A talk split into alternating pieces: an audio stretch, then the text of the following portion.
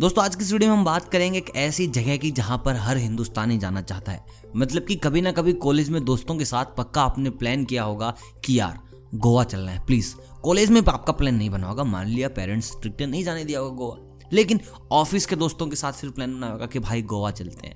यार, ये गोवा और लद्दाख ऐसी जगह बन चुकी हैं जहाँ हर कोई जाना चाहता है। मतलब कि हर दूसरा आदमी चाहता है कि ज़िंदगी में एक बार गोवा और लद्दाख ज़रूर जाएँ। लेकिन गोवा की तादाद थोड़ी सी ज़्यादा है बिकॉज़ ऑफ़ गोवा की नाइट लाइफ को लेकर। वहाँ की जो नाइट लाइफ है ऐसा लगता है कि नहीं कि ये इंडिया है। तो ऐसे में चलो आपको बताते हैं कुछ फैक्ट्स गोवा के। अगर आप जाना चाहते हैं, अगर आप गए हैं, या फिर आप अभी प्लान बना रहे हैं कि हाँ भाई कल निकल रहे हैं तो यार ये वाली वीडियो आपके लिए बहुत ज़्यादा ज़रूरी है। यहाँ पर आपको गोवा से जुड़ी हिस्ट्री ऑफ़ गोवा की सारी की सारी बातें सुनने को मिल जाएँगी। यार सपना है लोगों का गोवा जाना। तो ऐसे में मेरा भी थोड़ा फ़र्ज़ बनता था कि आप लोगों को गोवा से थोड़ा सा मिला दूँ, थोड़ा सा मेल झोल आपका हो जाए तो बस मेरा काम आसान हो जाएगा। तो चलिए बात करते हैं गोवा की। देखिए, गोवा जब भारत आज़ाद हुआ, उस वक्त आज़ादी नहीं हुआ।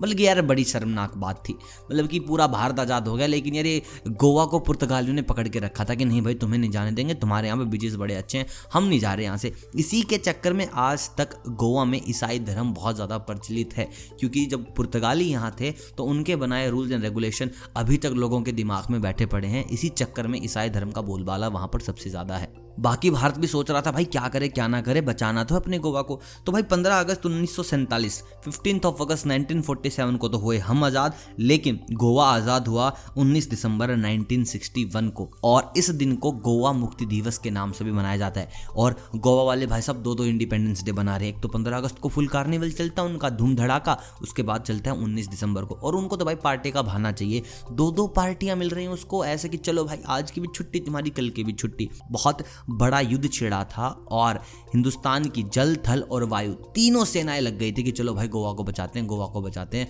और गोवा को बचा लिया गया था। बहुत से लोग गए वो बड़ी झूठ बोलते हैं कि भाई पानी मिलेगा, तेरे को इतना महँगा बियर मिलेगी, तेरे को इतनी सस्ती।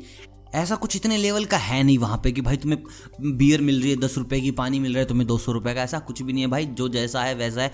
थोड़े बहुत चेंजेस मिल जाएँगे किसी किसी क्लब में। इसके अलावा ज़्यादा कुछ नहीं है। दोस्तों, अगर हम बात करें बीचेस की तो गोवा में चालीस से ज़्यादा बीचेस हैं। और सारे के सारे अपने आप में सबसे अलग।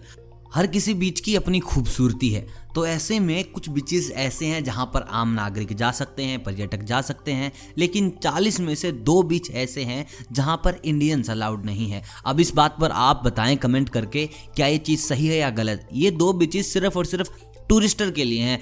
और टूरिस्ट भी वो जो इंडिया से नहीं है। मतलब कि तुम इंडिया से हो, तुम तुम केरला से चल के वहाँ गए हो तो भाई तुम्हारा है ना, वहाँ कोई सुनवाई नहीं होगा, तुम वहाँ नहीं जा सकते। अब यार ये चीज़ तो मेरे को पर्सनली थोड़ी गलत लगती है कि यार इतनी दूर जाएँ, फिर वो चीज़ देखने को ना मिले तो थोड़ा सा मन उदास हो जाता है कि इंडियंस आर नॉट अलाउड तो यार गलत बात है, इस चीज़ की हम कड़ी निंदा करते हैं। बाकी आप क्या सोचते हैं, कमेंट करके बताओ। दोस्तों, यहाँ पर एक मेडिकल कॉलेज है, जो कि बना था अठारह सौ शताब्दी में। मतलब कि एशिया का सबसे पुराना मेडिकल कॉलेज। उसके साथ साथ एशिया का सबसे पुराना स्कूल भी यही है, सेंट जोसेफ हाई स्कूल। दोस्तों, कहा जाता है कि यहाँ पर खाने की बड़ी समस्या है।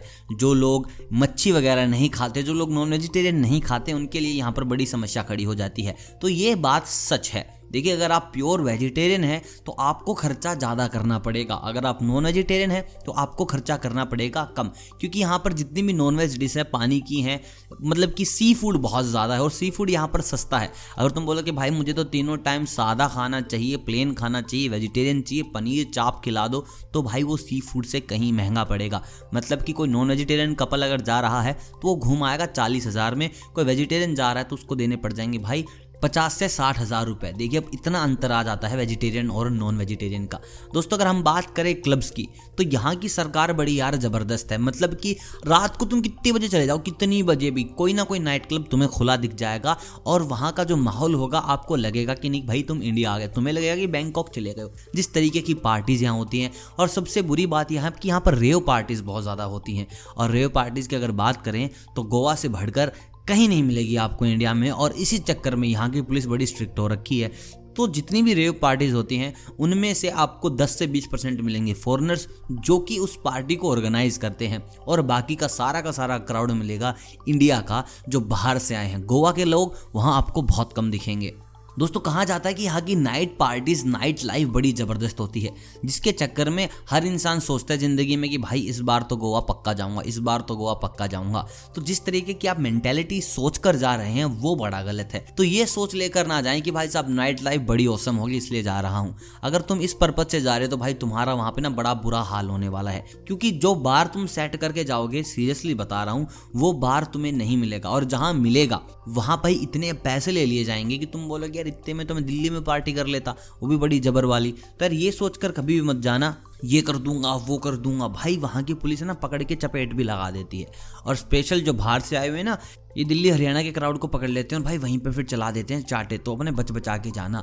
बड़ी तमीज़ के साथ पेश आना, गोवा तुम्हें बड़ा प्यारा लगेगा। और तमीज़ के साथ पेश नहीं आए तो भाई तुम्हें लगेगा बड़ा ही खराब, क्योंकि तुम वहाँ पर रिमांड पे ले लिए जाओगे। और दोस्तों, वहाँ पर एक गुफा भी है जिसके बारे में कोई ज़्यादा ज़िक्र नहीं करता। पांडव अपने वनवास के समय कभी इस गुफा में रुके थे, जिसका आज बहुत तरीके से देखभाल किया जा रहा है। दोस्तों, जितनी भी पुरानी इमारतें आपको गोवा में मिलेंगी, वो बड़ी ही साफ़ सुथरी और बड़े अच्छे तरीके से आपको मिलेंगी। जैसे कि दिल्ली में है, जैसे कि और कहीं पर है, वैसा आपको बिल्कुल भी नहीं मिलेगा।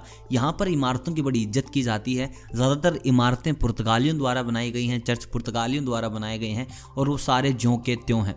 मतलब कि इनके साथ ज़्यादा छेड़छाड़ नहीं की जाती। तो दोस्तों, ये है गोवा के बारे में कुछ जानकारियाँ जो आपको जाने से पहले पता होनी चाहिए। आप बाकी चीज़ें आपके हाथ में, आप कैसे जाएँगे, कैसे बिहेव करेंगे, बाकी कमेंट करके बताएँ कि आप गोवा कब गए थे या फिर कब जाएँगे या फिर प्लान बनाया कि नहीं बनाया, दोस्तों के साथ बनाया फैमिली के साथ बनाया, कैसे गया? गोवा के बारे में अपना एक्सपीरियंस ज़रूर लिखिए। मैं मिलता हूँ आपसे बहुत जल्द आपको एक नई फैक्ट की दुनिया में ले जाने के लिए। तब तक आप सभी को अलविदा।